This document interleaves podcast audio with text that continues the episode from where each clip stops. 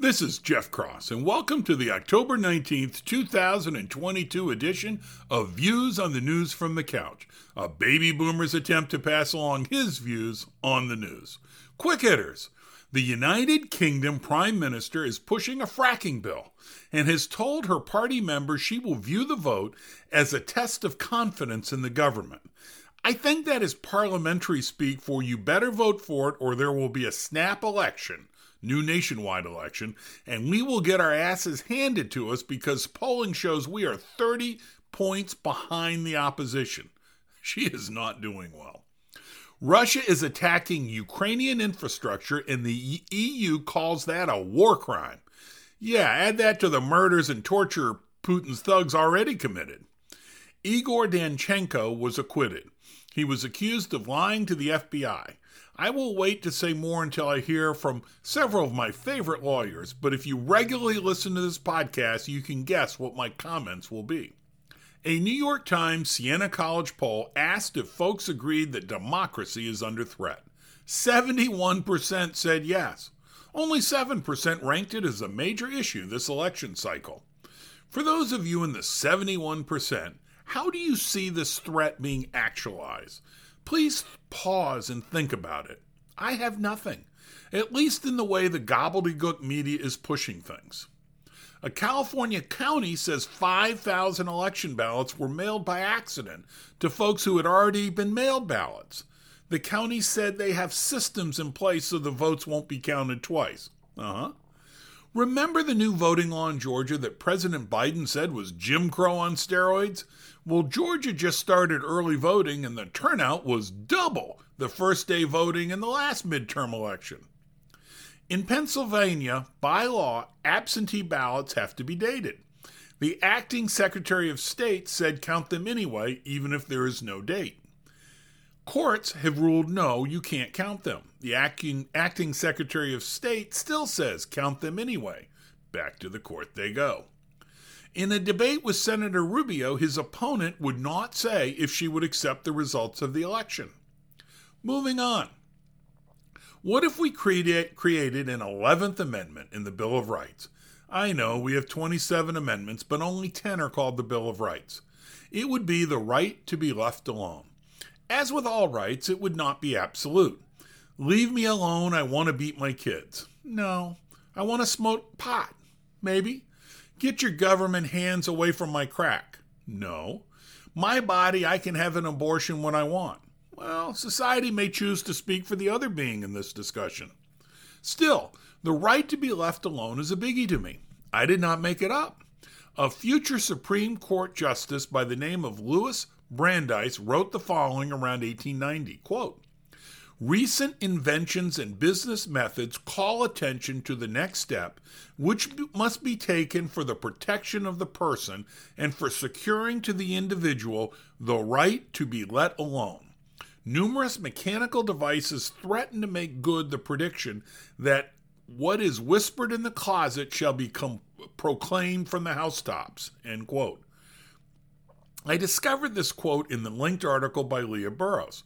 What started me in that direction was the link piece by Andrew McCarthy titled The California Exodus. He says that California has a proposed Proposition 29 pushed by unions to, quote, punish the dialysis industry for resisting unionization, end quote.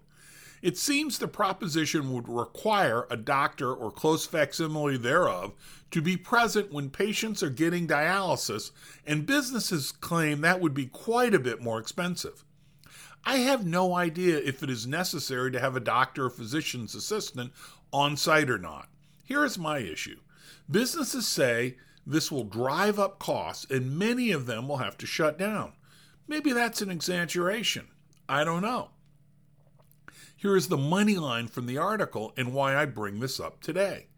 McCarthy says that with the passage of Prop 29, quote, the state of California would be claiming the authority to force a private business that decides to shut down to remain in operation unless the state allows it to close, end quote. You're kidding me.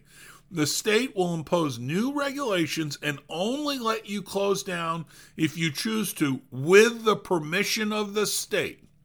I can see saying the clinic has to do what they can to give patients 90 days' notice or something to that effect. Again, I did not choose to include this because I have thoughts on whether or not a doctor needs to be present at a dialysis site. Given that we have done these procedures for years, I think a look at the data would answer the question. I can't believe our government would say a business has to stay open.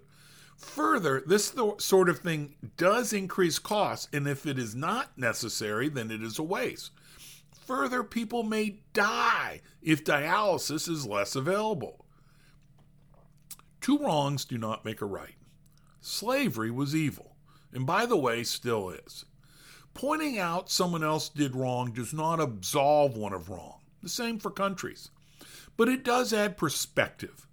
I linked to a Federalist article by Eugene Veklerov from 2017 titled, Is the United States History of Slavery and Racism Worse Than Other Countries? The author wrote the piece after talking to a college student who he felt had been fed incorrect facts at college. The author is not defending slavery. I wouldn't think I would have to say that, but figured I should. He clearly says slavery is ugly. A few nuggets from the article. 11 million Africans were brought to the Americas as slaves. 11 million. Note, Americas is North America, South America, and Central America. 5% were transported to the United States and that ended in 1808 at least legally. Some smuggling still occurred. 5% of 11 million is a big number. 40% went to Brazil. That is a bigger number 4,400,000. The author quotes a BBC article that is linked in my link. Quote Muslim traders also were exported as many as 17 million slaves to the coast of the Indian Ocean, the Middle East, and North Africa. End quote. I believe the source of the slaves in all these cases was sub Saharan Africa. The author uses estimates from Robert Davis to say, quote, Barbary pirates captured and enslaved more than a million Europeans from Mediterranean countries between 1500 and 1800. Some were kept for ransom, others were sold as galley slaves or sex slaves. End quote. The Crimean Tartars per the author, enslaved 2 million people in the 1500 to 1700s. Brazil abolished slavery in 1888. Saudi Arabia abolished slavery in 1962 and Mauritania in 1981. The author does not touch on modern slaves, slaves today. In a separate article, I read that one reason Brazil imported so many slaves was because the life expectancy was quite short due to disease, malnutrition, harsh working conditions, and a gender imbalance that limited reproduction. Also, in Brazil, there was more manumission or freeing of slaves. What is my point? Facts first, then perspective. Slavery was and is awful. Don't lay it all on the doorsteps of the United States. We share the blame. We share the sin. We own the sin. Others do as well. Thanks for listening to Views on the News from the Couch. If you like this podcast, please share with your friends. If you did not like it, please share with the rest of the folks you know.